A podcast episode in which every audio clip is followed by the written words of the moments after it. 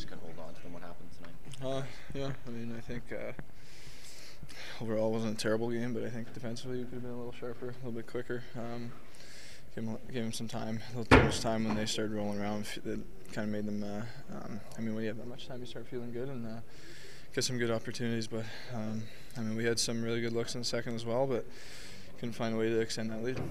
Ryan, as Matthew mentioned, three different leads, uh, but did today just simply come down and matching or not willing to match their desperation level on the other side because they're fighting for their playoff? Uh, I mean, I, I, think we're we're a desperate team too, but um, overall, I think maybe we could have pushed a little bit harder. But um, I mean, Mikko Mikko stood tall in there, and, uh, maybe it could have been uh, even worse. But I mean, uh, it wasn't wasn't terrible. But I think uh, we, we we know we have better than that.